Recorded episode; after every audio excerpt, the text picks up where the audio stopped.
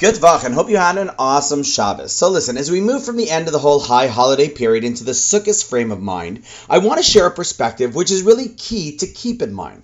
See, often after Yom Kippur, having done introspection about areas of our lives that could use a little more, I don't know, shall we say, polishing, we get into a space of being on the defensive, just trying to make sure that we don't make mistakes in whichever area we're holding or working on.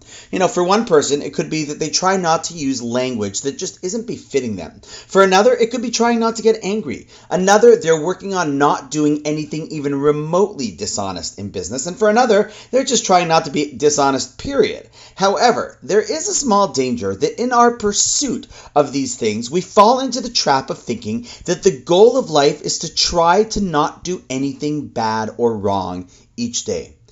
But in reality, that can't be the meaning of life just not to do bad things.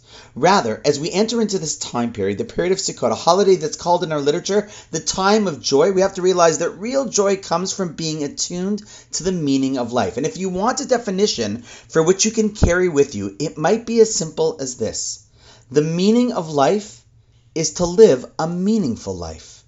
It's a great and simple question to ask yourself. What is the meaning of life? And an easy definition to use pursuing a meaningful life. The real value of this question is by facing this question each day, a person strives to incorporate meaning into their day. And as a result, they will be saved from asking themselves this question for the first time at the end of their lives when it's too late.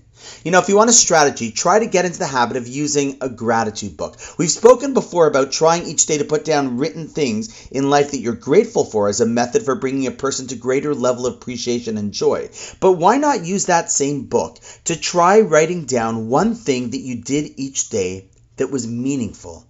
Give it a try, and I hope you do find it meaningful. And on that note, wishing you an awesome night, and I look forward to seeing you tomorrow.